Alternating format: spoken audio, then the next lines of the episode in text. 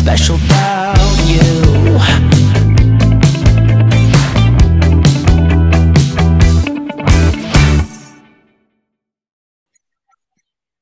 Ciao a tutti e benvenuti al podcast Ma non sembri malata. Io sono Alli e sono qui con la mia Ciao a amica tutti Nicole. ragazzi, ciao Ali. Ciao, come stai Senti, sono un po' provata perché questa settimana ho avuto un po' di, diciamo, problemini con la mia malattia. Si è fatta sentire e si sta facendo sentire. Però dai, si va. Tu? Eh, uguale, uguale. Anche, anche io sto avendo un po' di problemi. Sto- hanno detto che sto avendo una ricaduta e in questo momento sto aspettando l'appuntamento per andare a farmi la risonanza magnetica perché hanno paura che ho lesioni attive oppure eh, nuove, completamente nuove, e mi sta causando un problema con le gambe, cioè non posso, non posso camminare, cioè sono rimasta comunque ehm, Certo, certo, male. immagino, Ellie. Mi dispiace innanzitutto e mm, ti sono accanto, lo sai. Anche io da te, perché so Eh, pure te, quindi insomma, diciamo che non la stiamo Sì. passando benissimo. Però Esatto. stiamo insieme, passiamo tutto insieme. E quindi dai. Allora, oggi volevamo parlare di un argomento eh, che, allora, abbiamo messo un po' di tempo per pensare a come eh, esporre in modo mm, migliore questo argomento molto, molto eh, tabù, anche questo Sì, direi, decisamente, è un argomento molto anche delicato. Sulla salute mentale, ma di preciso ehm, le, no- le cose con cui siamo stati eh, diagnosticati. Sì, sui disturbi cognitivi, DSA, AHDAD, è un po' difficile da, da pronunciare, e varie cose, insomma, quindi si parlerà di svariati disturbi, ecco. Sì, sì. Ehm, quindi iniziamo un Te. po' con... eh, ok, sì. Iniziamo con me. Allora, io sono stata diagnosticata due anni fa con il disturbo ossessivo-compulsivo. E cos'è questo? Sono pensieri, immagini o impulsi ricorrenti e questi eh, ti fanno venire ansia, ti fanno sentire disgusto e obbligano la persona ad attuare azioni ripetitive, materiali o mentali per tranquillizzarsi.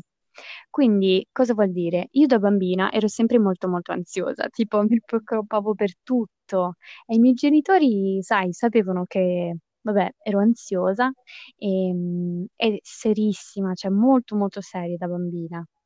E, e quindi, sai, sapevano che eh, non era proprio normale, ma cercavano sempre di tranquillizzarmi, di ricordarmi che non dovevo preoccuparmi per tutto, cose così, no? E quando sono stata poi diagnosticata con la sclerosi multipla, la mia neurologa mi ha consigliato di fare un appuntamento ehm, con uno psicologo, un, un terapista, qualsiasi cosa, un, un- qualcuno che poteva aiutarmi eh, con la salute mentale, parlarmi, eh, e perché avere una diagnosi così è, è molto molto pesante, come sai benissimo. Sì, sì. E quindi, vabbè, e, e- sono così contenta che, che mi ha consigliato di fare così, perché non c'ero mai andata prima. E, e quindi parlando con questa, con questa psicologa, eh, ha capito che eh, avevo questo disturbo ossessivo compulsivo e all'inizio pensavo, ma mm, sai cosa, cosa vuol dire eh, che ho questa diagnosi? E, e poi però capendo cos'era, eh, ho detto, ma così sono sempre stata, cioè mi ha spiegato tutto, tutta la mia vita, eh, spiegava perché ero sempre così ansiosa e tante cose. Quindi poi io sono stata diagnosticata con una forma molto eh, meno conosciuta, diciamo, perché del disturbo ossessivo compulsivo ci sono tante, si manifesta in tanti diversi modi. Mm, Tipo nei film magari mh, fanno vedere chi si lava spesso le mani, sì? eh, chi deve avere tutto in ordine, eh, l'ho visto tantissime volte, però per me eh, è un po' un senso di colpa che ho sempre, è un'ossessione relativa a questioni morali o religiose. E poi è accompagnata da osservanza tipo morale o religiosa, compulsiva, ed è altamente angosciante e disdattitivo. È tipicamente classificata come una sottoforma del disturbo ossessivo compulsivo, sebbene questa categorizzazione sia empiricamente discutibile. E quindi diciamo che non è molto conosciuta. Quindi come si chiama esattamente? Scurru... Eh, scrupolo... non so più parlare. Scrupolosità. Scrupolo... Scrupolosità. Scrupolosità. E... Ok, ci sono. un attimo. No, no, vabbè, non è, non è per niente conosciuta questa cosa, però ho trovato che era proprio la forma che avevo. E praticamente cosa, cosa vuol dire per me personalmente avere questa forma del disturbo ossessivo-compulsivo? Vuol dire che eh, non solo devo stare attenta a questa, eh, questa diagnosi specifica, ma mi ha spiegato che il disturbo ossessivo-compulsivo si può manifestare in un modo e a volte si manifesta poi in altri modi, eh, in senso per, per tanto tempo ho sofferto dalla scrupolosità di preciso, ma devo stare attenta perché si può manifestare in altri modi, eh, tipo potrebbe venirmi l'ansia per lavarmi le mani causata da questa pandemia. Sarei più predisposta a, a soffrire anche di altri tipi. C'è senso? Sì, sì, assolutamente. Ma quindi tu di specifico co- cosa ti comporta questo disturbo ossessivo compulsivo? Allora, quando ero bambina, eh, vabbè, non sapevo di avere questa, questa cosa e, e quindi cioè, non, non lavoravo, non cercavo di, eh, di combattere questi pensieri intrusivi, anzi, eh, ero sempre obbligata a fare delle cose ripetitive. Quindi magari io pensavo una cosa cattiva verso una persona, o mia madre, o mio padre, o mia sorella, un'amica, una compagna di classe. Pensavo tipo, oh, ma che pesante quella, oppure pensavo, ma io non la voglio più vedere. Un pensiero talmente normale, cioè anche tu avrei pensato una cosa del genere nella tua vita, no? Assolutamente. Perché ci vengono questi pensieri, perché siamo umani, sono normali, però per me era la fine del mondo pensare a una cosa del genere, perché poi cosa succedeva? Diventavo, diventavo talmente ossessionata eh, di questo pensiero, pensavo, oh, ho pensato una cosa cattivissima, io sono peccatrice, io sono, eh, andrò all'inferno eh, se non chiedo perdono a Dio, se non chiedo perdono alla persona, forse moriranno, o forse, eh, forse, forse, sempre questi eh, pensieri eh, molto, molto brutti e sempre ricorrenti e mi obbligavano a pregare o a chiedere scusa mille volte, eh, o cercavo di punirmi, in senso dicevo oh, ora mi mangio un sacco di spinaci, eh, sai, una cosa, o magari le carote, odiavo le carote, a volte mangiavo le carote pensando, eh, questa è la mia punizione perché sono stata sempre cattiva eh, come persona. Quindi è un perenne senso di colpa, giusto? Sì, sì. Però amplificato a cento volte di più, diciamo così. Sì, sì, sì, è un senso di colpa che non è normale, Certo. cioè tutti pensano cose cattive. Poi se, f- mh, immaginati se facevo veramente una cosa cattiva, tipo magari ho picchiato la mia sorella, perché sai, tra, tra fratelli, ci si eh. litiga, eh, tra fratelli ci si litiga, e immaginati che senso di colpa avevo dopo, eh, cioè veramente soffrivo ancora di più. Eh, peggio era.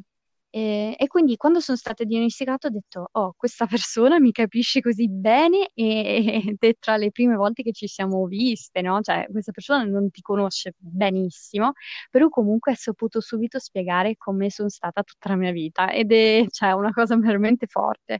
È bello, è bello perché non, non se ne trovano spesso di terapeuti, insomma, anche psicologi e, che ti capiscano mm, perché non è facile, ecco, trovare quello giusto, eh, perché anche lì ci vuole, Verissimo. bisogna anche trovarci be- Sì, sì. trovarsi bene con la persona che, con cui mm, devi parlare, insomma, con cui, a cui chiedi Esatto. aiuto, ecco.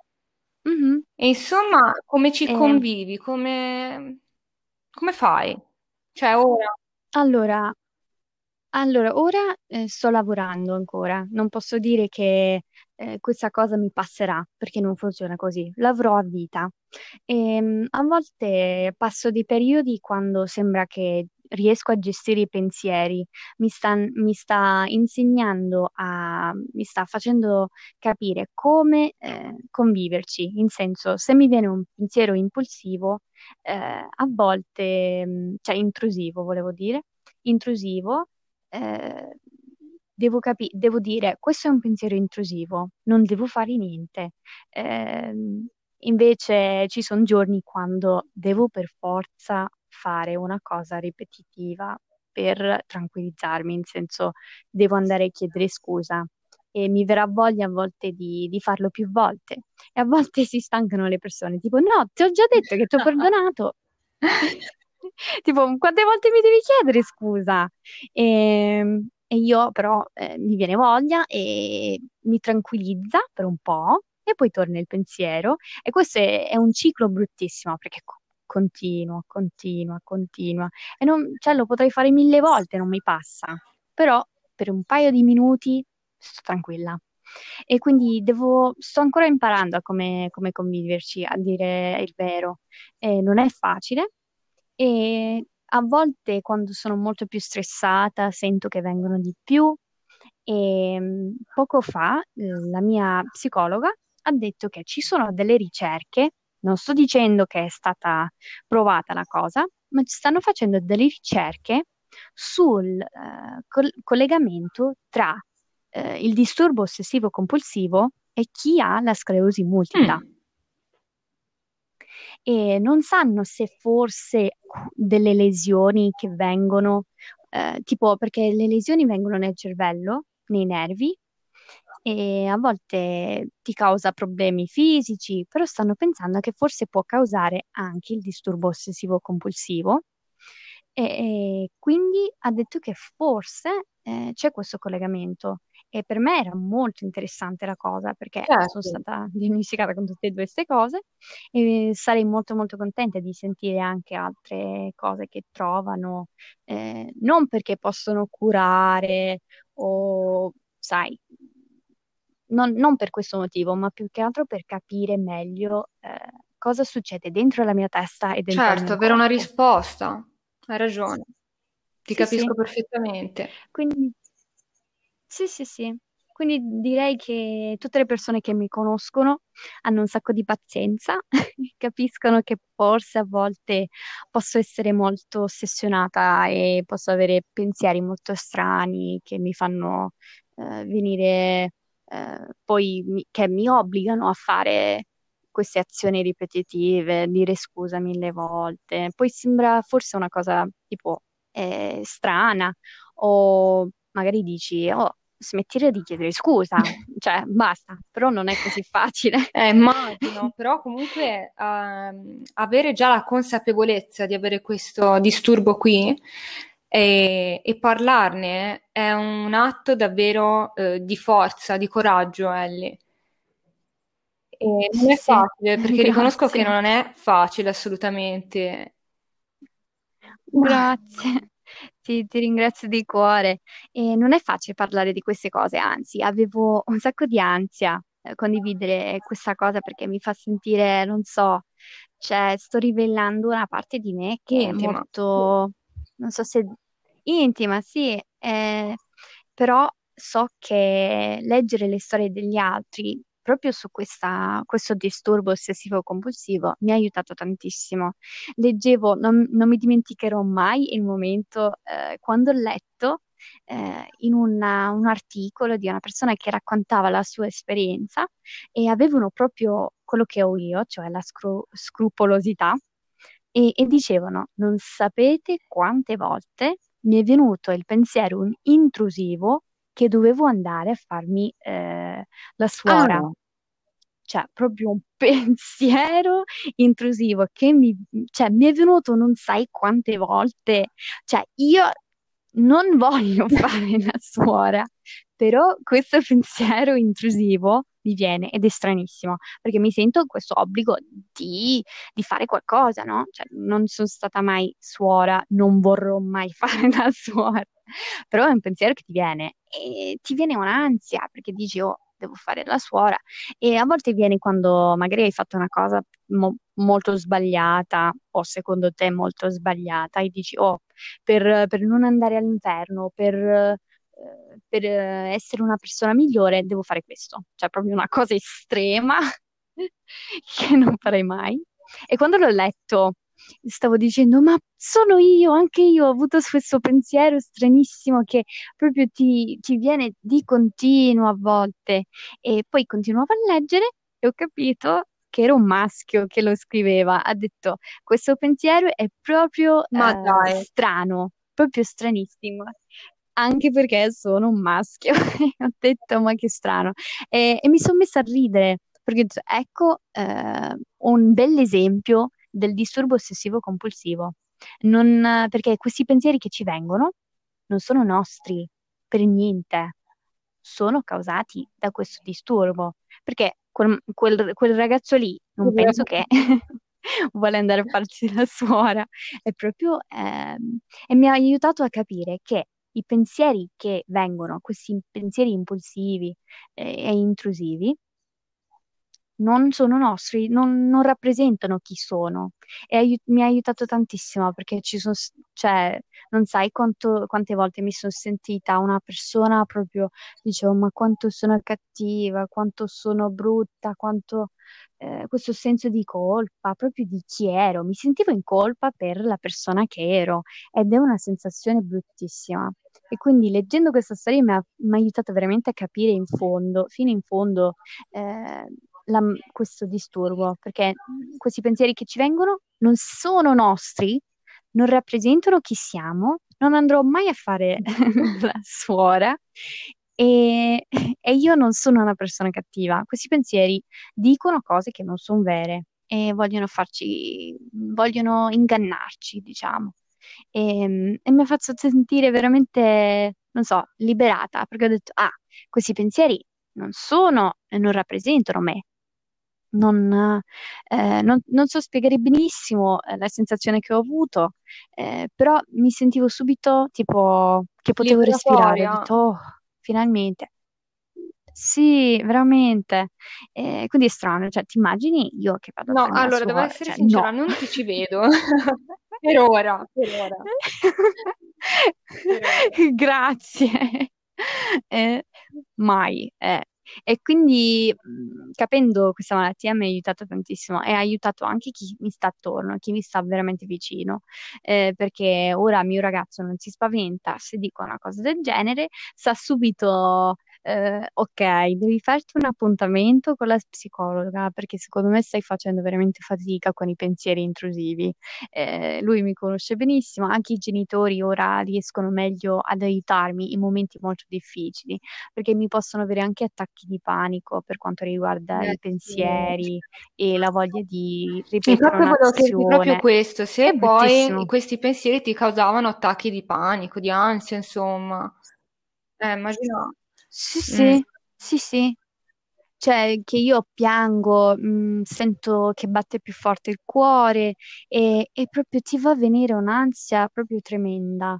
O, o ti viene perché non puoi fare, non puoi fare un'azione che ti tranquillizza, perché a volte il pensiero, cioè, ad esempio, farmi la suora in un momento così, eh, se sto avendo questo pensiero, vuol dire che sono molto, molto, molto ansiosa, che eh, non so di preciso a volte perché eh, viene causato il pensiero. A volte succede perché ho fatto una cosa che magari mh, mm, tipo ho risposto male a qualcuno, boh, e, a caso, e se il pensiero non posso mh, mm, attuare l'azione eh, tipo andare a farmi la suora, mi viene proprio un attacco di panico. Cavoli, cavoli. E ora ogni volta ti viene l'attacco di panico, diciamo hai trovato un metodo, che, un meccanismo che la psicologa ti ha magari insegnato, consigliato per ehm, cercare di mh, mm, bloccarli o controllarli, cioè almeno arri- non, per non arrivare al punto dell'attacco di panico perché i pensieri credo che siano impossibili da controllare, cioè si controllano fino a un certo punto,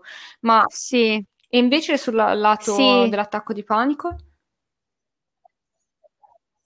Allora, sì, esatto, questi pensieri non li possiamo eliminare, ci verranno sempre a vita. C'è chi magari dice che non, non ce li hanno più e sono contenta per loro, però da quanto mi ha spiegato la psicologa, questi pensieri li avrò in un modo o all'altro, magari non sempre riguardo a cose religiose o morali, ma anche in altri modi potrei avere questi pensieri. Sono predisposta, quindi non- questi pensieri non li posso far sparire. Mi verranno sempre, quindi sì, mi sta insegnando come gestirli più o meno e ci sono momenti quando mi viene comunque l'attacco di panico, ma ora, quando mi viene un pensiero intrusivo, e io a volte sono insicura, non so se è un pensiero mio o se è un pensiero intrusivo. Dico, ma no, no, questa cosa la sto pensando da sola, non è un pensiero intrusivo. Se sono confusa, invece di rimanere lì a poi un punto bruttissimo con l'attacco di panico, mi ha insegnato a parlare con qualcuno di cui mi fido tantissimo. E posso andare da magari mia mamma o mio fidanzato o qualcuno di cui mi fido tantissimo e posso dire: Sto avendo questo pensiero, è vero? E quella persona mi può dire sì o no, perché se è un pensiero intrusivo si capisce subito. Eh, però a volte è difficile per chi ha il pensiero, perché viene nella mia mente, eh, cosa posso pensare? Quindi se sto avendo fatica, posso parlare con qualcuno di cui mi fido tanto e mi- magari possono dirmi no, ma non è vero sta cosa. Il problema è quando devo poi tornare e dire ok, ho avuto questo pensiero, è vero, perché poi incomincia quel ciclo bruttissimo in cui devo avere, eh, devo venire rassicurata tantissime volte. In questo caso non va bene. Quindi sto imparando eh, a chiedere una volta se ho qualche dubbio e poi, anche se ho voglia di richiedere di nuovo per avere, per venire tranquillizzata, devo resistere ed è difficilissimo. Però già quel passo di, di confidare in qualcuno, cioè di parlare con qualcuno aiuta tantissimo perché subito ti possono dire no, no, no, la suora non te la fai tu. E, e quindi aiuta tanto. Sì, attacco di panico qualche volta mi viene ancora, però devo dire che sono diminuite e mi sta insegnando anche altri metodi per, per gestire questi momenti veramente brutti, eh, pensieri, a riconoscere appunto quando un pensiero non è mio e a saper resistere all'azione. Però devo dire che mi ha detto che dato che ho la sclerosi multipla insieme a questa cosa, ci saranno momenti quando sono troppo stanca per resistere e mi ha detto stai tranquilla, quando hai troppo dolore, sei troppo stanca e devi compiere un'azione, tipo chiedere scusa un po' di volte in più, rilassati e ci riprovi il giorno dopo. Mi ha fatto sentire veramente bene, cioè meglio, perché ho detto ci sono giorni quando sembra che proprio non riesco a resistere e appunto eh, è molto molto comprensiva di tutta la mia salute, sia fisica che mentale, e questa è una cosa veramente importante. E io voglio chiarire che non sto qui per dire eh, a chi ascolta come gestire i loro pensieri, io non sono una psicologa e vi consiglierei a tutti quanti di trovare una persona così, eh, la persona giusta, perché come abbiamo già detto non è facile eh, trovare la persona giusta e che vi aiuta, perché quello che f- fanno per me eh, Eh, non vale Un sempre un'altra terapeuta, uno persona, psicologo, se ne occupano, insomma, loro, Eh, giusto? Gli psichiatri non ho idea se- perché io non, non ne so esatto, tantissimo, ecco. Però, però, sì. Sì, sì, esatto, esatto. Quindi ecco, Ellie, sai altra che domanda? hai proprio... Allora, per il momento, ti dico per il momento perché eh, ora hai, mh, mi hai chiarito tutto quello che... hai tutti i dubbi che avevo. Però eh, sappi che se in un'altra puntata mi viene la domanda, te la dico subito perché altrimenti me la dimentico. No, però sei stata molto Sì, sì, chiara, sì, molto e chiara. direi anche a chi ascolta.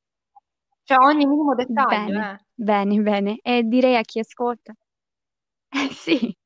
Ehm, E, se c'è qualcuno che ascolta, eh, che ha qualche domanda per me, siete proprio liberi di chiedermi e sarei felice di, di condividere con voi la mia storia Bravissima Ellie, grazie mille per averci raccontato e condiviso la tua storia riguardo al tuo disturbo ossessivo compulsivo, perché non è assolutamente facile e mm, grazie di cuore. Ma no, grazie a te, grazie a te, mi, mi sentivo più coraggiosa di, di condividere la mia No, storia no, basta, ora mi sciolgo però, eh. Poi non riesco ad andare avanti.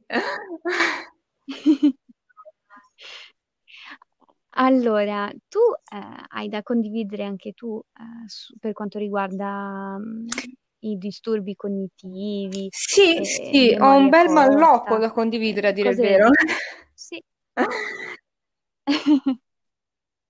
E vabbè, noi siamo pronti per ascoltare e, e sono molto contenta che hai deciso di, di condividere con Grazie noi, mille, Ellie. Grazie per soprattutto darmi l'opportunità di raccontare il tutto. E nulla, mm, certo. io vorrei partire eh, da ciò che mi è stato diagnosticato, spiegare cos'è e poi raccontare magari la mia esperienza, almeno capite un po' meglio, siete già pronti. Allora, a me mi è Sì, stato, sì, sì, mi è sì. stato ufficialmente diagnosticato i DSA, che sono ehm, dei disturbi che riguardano la disles- dislessia, disortografia, disgrafia e discalculia, cioè sono disturbi specifici dell'apprendimento, se vogliamo trovare il termine più uno, che praticamente sono dei Sì. disturbi delle abilità scolastiche che sono causati da disfunzioni cerebrali e non da danni sensoriali o svantaggi socio- socioculturali. Eh, la persona con eh, disturbo dell'apprendimento ha, dicono che hanno, eh, ha un'intelligenza nella norma o addirittura superiore. Ovvero la dislessia, per esempio, è un disturbo della lettura. Mhm. Eh, ad esempio lettura più lenta, errori frequenti nella lettura, oppure ti stanchi magari anche facilmente mentre leggi, no? Oppure eh, anche il dus- disturbo Sì. specifico di comprensione del testo scritto, eh, ovvero difficoltà a comprendere il contenuto del, del testo eh, e, la com- e di conseguenza la comprensione e lo studio risulta molto faticosa, no? Di- del testo che hai davanti. Ehm, Certo. oltre ad avere la dislessia, ho anche la disortografia, che sarebbe il disturbo della scrittura, ovvero la correttezza ortografica. Poi la disgrafia, che è il dis- rido perché ce ne sono tantissimi, il disturbo della grafia, ovvero grafomotoria, e la discalculia, che è una cosa che mi tormenta da tutta la vita, poi dopo ve lo dirò, ora non più, meno male, però insomma, e- che è un disturbo delle, appunto, dell'abilità del calcolo eh, e, logi- e logico-matematica, insomma. Eh, poi eh, anche Mhm. il um, disturbo da deficit di attenzione e iperattività, cioè abbreviato sarebbe A D di Domodossola, H e D di Domodossola. Fa- eh, faccio lo spelling perché se no non, forse non si capisce. Ehm, è Sì, sì, sì. caratterizzato da livelli invalidanti questo disturbo di disattenzione, disorgina- disorga- disorganizzazione e oppure o, quindi si può avere o no, iperattività o impulsività. E, ovviamente questo disturbo come DSA compromette spe- spesso ehm, il funzionamento personale, sociale, scolastico la- o lavorativo. Però eh, questo disturbo in specifico spesso si Mhm. confonde con il disturbo oppositivo provi- eh, provoto- beh, provocatorio, scusatemi, oppure il disturbo della condotta, quindi insomma No, viene no, tranquilla. molto scambiato per pure attacchi di ansia, cioè mm, purtroppo è difficile diagnosticare. Eh, era ora un po' meno perché se ne parla anche di più, ma all'epoca, quando ero io piccola, era una battaglia. E poi ho dei disturbi cognitivi che dicono che sono dovuti dalla mia malattia, Eh. cioè dalla mastocitosi sistemica, ovvero memoria corta, difficoltà a memorizzare, appunto, difficoltà di concentrazione e disturbi del sonno che però sono anche dovuti dai miei sintomi nel mio caso. Quindi, scusatemi, mi, sono, Mhm. andata, mi è andata la saliva di traverso. Ecco, Tranquilla. Eh, mm, quando chiacchiero poi... Capita. Allora, tutti questi disturbi, dislessia, disortografia, eccetera, da piccola mi hanno davvero eh, Sì. psicologicamente, diciamo, distrutta, ma ha fatto soffrire tanto perché? Perché non mi erano ancora stati diagnosticati e quindi a scuola eh, potete immaginare tante cose non, non mi riuscivano, quindi le maestre si arrabbiavano perché non riuscivo a fare magari 4 per 8, che tuttora non riesco a farlo, 4 per 8 che sono le tabelline, no? Oppure 4 per 3, mi viene difficile. Eh, per la discalculia, no? Mhm. Tutte queste cose non riuscivo a Mhm, scrivere sì, bene, immagino. facevo tanti errori ortografici, anche medie, superiori, quindi non, non è stato facile. E quindi, sai, ah, Mhm. i miei compagni di classe mi prendevano in giro, e veramente ci sono stata tanto male. Infatti, ci sono stati anni che, eh, oltre ai sintomi della mia malattia, avevo anche questo problema qui. Quindi mi- per un bel po' mi sono chiusa e eh, non volevo neanche più andare a scuola. Tant'è che poi a un certo punto ho dovuto Oh. lasciarla proprio anche a causa di questo, questo, questo problema qua e per la salute poi, per il discorso della mastocitosi, che ho iniziato a stare molto molto male, Mamma più andavano avanti gli anni. E poi, oddio, me li hanno diagnosticati che eh, i disturbi, non mi ricordo se ero alla fine delle elementari o inizio medie, non me lo ricordo per niente, ho le carte di là, ma non me lo ricordo, però insomma, probabilmente verso lì. Questa cosa, eh, Mhm. che magari spesso non mi riusciva a fare le cose, eh, la collegavano al fatto che i miei genitori stessero divorziando e che quindi io eh, volevo più attenzioni. Come per la malattia, stessa cosa, dicevano che i dolori mi aumentavo, eh, stessa Eh. cosa. Eh, quindi è stato Mamma davvero, mia. era frustrante poi perché a me piaceva andare a scuola, piaceva studiare, imparare e quindi era davvero frustrante e davvero, se ci penso ancora mi, mi fa tanto male. E, Ci eh sì, credo. non è, ta- non è facile per niente. E insomma, poi il momento della diagnosi, che mi pare che era stata una neuropsichiatra a diagnosticare il tutto, cioè si è aperto un mondo, nel senso, eh, ha dato risposta a moltissime cose, ovviamente, e io, eh, allora all'inizio non l'ho accettato, perché mm, Mhm. ero convinta che mm, fossi meno, meno intelligente degli altri miei compagni, no? Tutte cose così. Quindi all'inizio non è Oh. stato fa- difficile, eh, scusa, facile, volevo dire. Ho anche disturbi del linguaggio, volevo dire anche questo. Per, ero dimenticata. E quindi ecco, però poi dopo pian piano, eh, con sempre un appoggio psicologico, con la logopedista abbiamo lavorato su tante cose, tant'è che oggi riesco anche a scrivere un po' meglio. La discalculia è ancora un problema molto grosso perché insomma io ho avuto proprio un trauma anche alle Mm. elementari. E quindi insomma, mh, ecco, eh, purtroppo non se ne parla ancora tantissimo di questi disturbi qua. Cioè, mh, spesso insegnanti o genitori attribuiscono erroneamente questi comportamenti a svogliatezza, appunto a scarso impegno del bambino e assumono un atteggiamento di rimprovero verso il bimbo o ragazzo.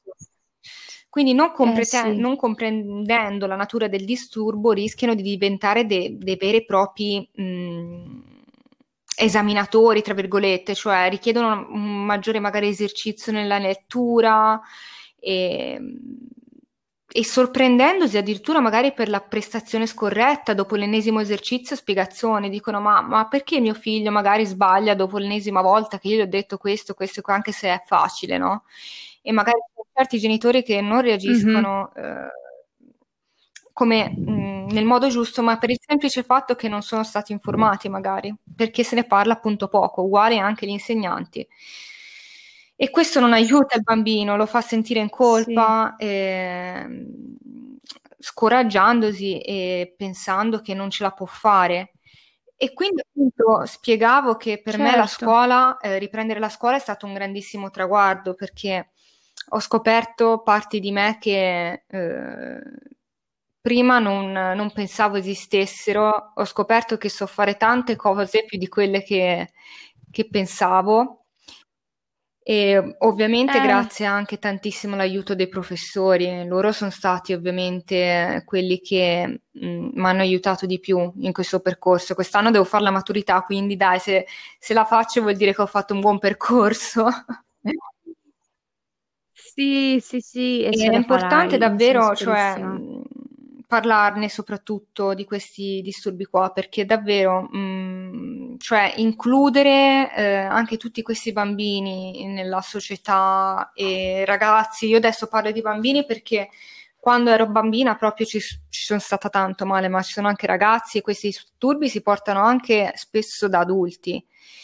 E, tanto che io ho 24 anni e Mhm. ancora ho appunto questi piccoli problemini che sono riuscita un po', diciamo, a, a migliorare e soprattutto accettare, che è la prima cosa che bisogna fare. È molto, Certo, mo- sì, davvero sì, molto sì, sì. importante parlarne di questo, informazio- informare, eh, informazione, cioè l'informazione è davvero molto importante. Certo, sì, sì, sì, sono pienamente d'accordo. E mh, nel- nella scuola, tipo, eh, si sono fatti sentire ancora di più questi eh, Sì. disturbi cognitivi, no?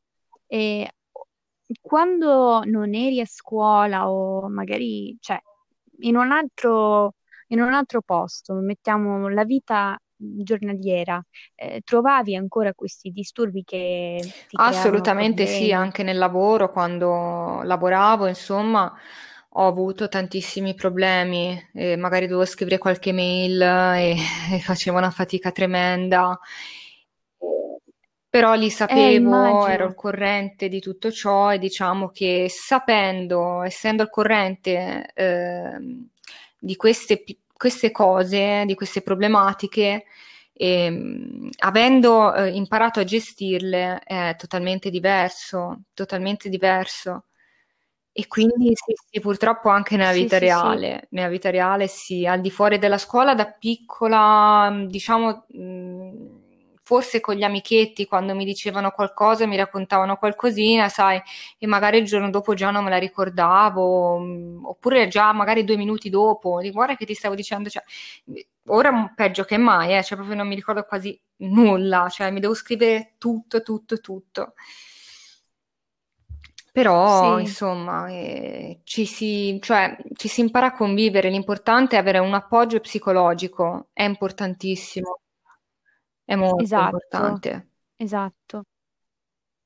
Eh, appunto immaginavo che non, non sentivi mh, questi problemi solamente a scuola, che avevi anche problemi fuori dalla scuola.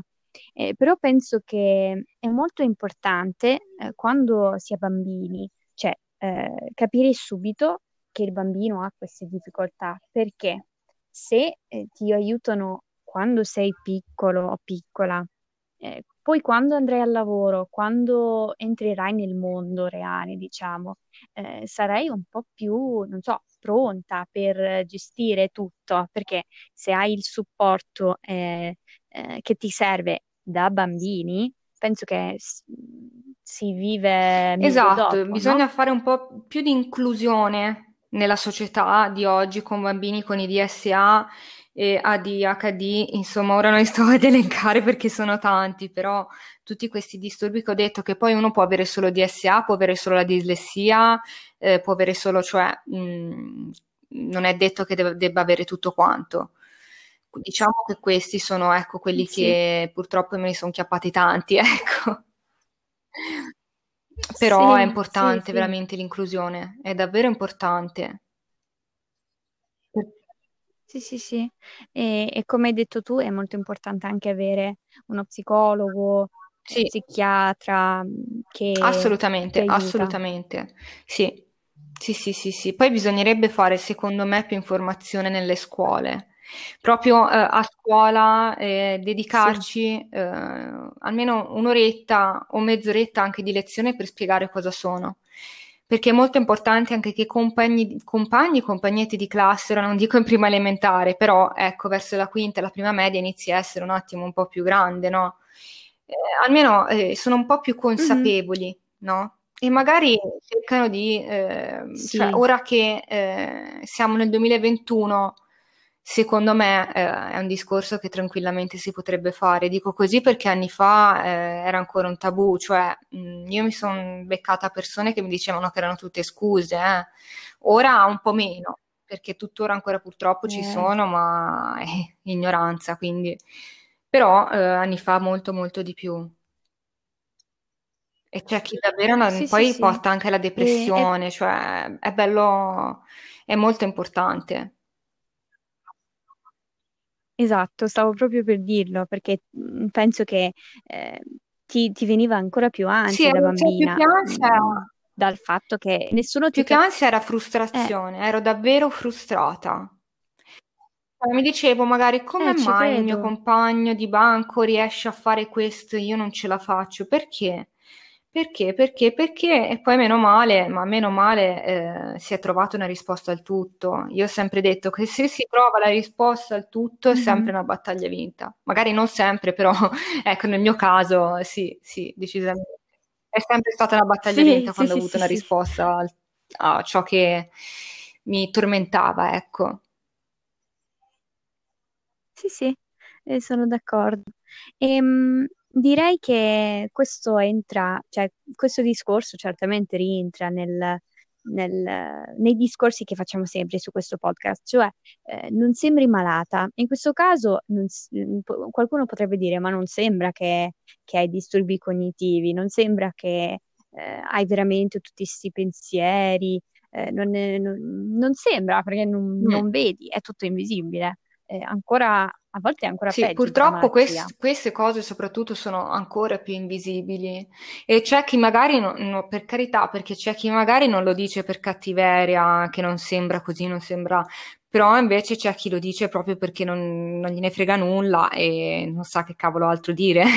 Quindi mh, diciamo che, Sì, ecco, sì, ci sono queste due categorie. E l'ultima che ho detto è, cioè, è molto brutta, soprattutto se sei vicino a una persona eh, che ha questi ti- tipo di problematiche, che sia malattie, che sia disturbi cognitivi, DSA e tutto. E, insomma, mh, informarsi non sarebbe male, sì, ecco. sì. Tutto qua. Ecco, sì, esatto, esatto. E queste cose sono, eh, esistono, sono difficili, eh, e, mm, e brutti, e pesanti, e anche se non si vedono, mm, sono veramente reali, esistono, eh, anche se sono invisibili. E se tu, eh, pot- diciamo che tu, se, se potresti, eh, an- tornare indietro, ecco, eh, cosa, cosa diresti eh, a te stessa da bambina che soffri di queste cose? Qual, qual è una cosa che vorresti dire eh, alla bambina che eri? che ehm, non mi devo fare abbattere, che non sono io che sono stupida, perché Mhm. mi davo anche della stupida, e di, Sì, di farmi coraggio, ecco, soprattutto, che tutto prima o poi magari non si risolve, ma ci si può convivere o la si può gestire, no? E avrei tante cose, però mi fermo qua, perché se no andiamo ai 80 minuti. Sì. Però Sì, se qualcuno sì. come Ellie, come ha detto prima, se qualcuno vuole scrivermi per qualsiasi dubbio, qualcosa che non ha capito, o co- anche perché magari ci si ritrova in certe cose, scrivetemi, anche io sono un libro aperto come Ellie, e vi Sì. aspettiamo, insomma, come sempre. Sì, sì, sì. Eh, allora, è stato bellissimo parlare con te. Siamo a più di 40 minuti, eh, quindi è il podcast eh, più lungo che abbiamo mai fatto, cioè l'episodio, la puntata più lunga, e penso che abbiamo detto tantissime cose eh, Sì, sì, anche se secondo me sì, ci voleva, ci volevano anche tutti questi minuti, perché sì, non è facile, lo ammetto. No, no, no. Eh, vi, vi ringraziamo per, per- per aver ascoltato tutto e come ha già detto Nikita, scriveteci, siamo su tutti i social, Twitter, Instagram, Facebook. E mm, condividete questa puntata con i vostri amici. E, e grazie per averci ascoltati. E E Nikita, ti ringrazio per essere stata qui con me oggi perché da sola non mi sarei sentita, cioè non, non so se sarei riuscita Grazie a te, Ellie, vale anche per te perché non è facile assolutamente, lo riconosco e con una persona accanto, eh, in questo caso io e te, insieme siamo riuscite a, a raccontare ciò che purtroppo eh, ci tormentava e magari tuttora ci tormenta, ecco. Sì, sì, esatto, esatto. E quindi Grazie a te, e con grazie a voi ragazzi che ci avete ascoltato. Ciao Sì, sì, ciao! ciao.